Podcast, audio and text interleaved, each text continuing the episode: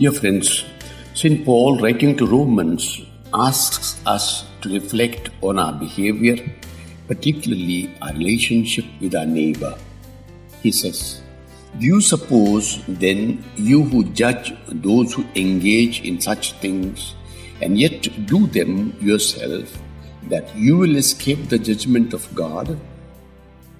We are called to live the attitude of God when we judge our neighbor with mercy and compassion. Next time when I am tempted to judge the fault of my neighbor, let me pause and ask myself, do I accuse myself of the same? If so, then let me plead mercy for myself and for my neighbor. Reflection on synodality is going on in Rome. One of the points repeated often is clerical elitism. We fail to listen to the laity and others, God speaking through them.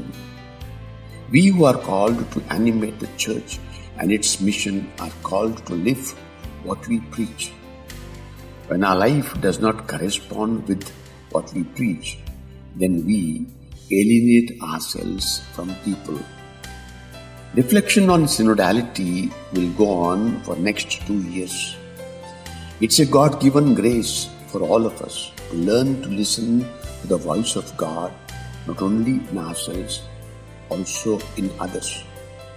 Saint Joseph and Mary, our Mother, help us to listen to the Word of God.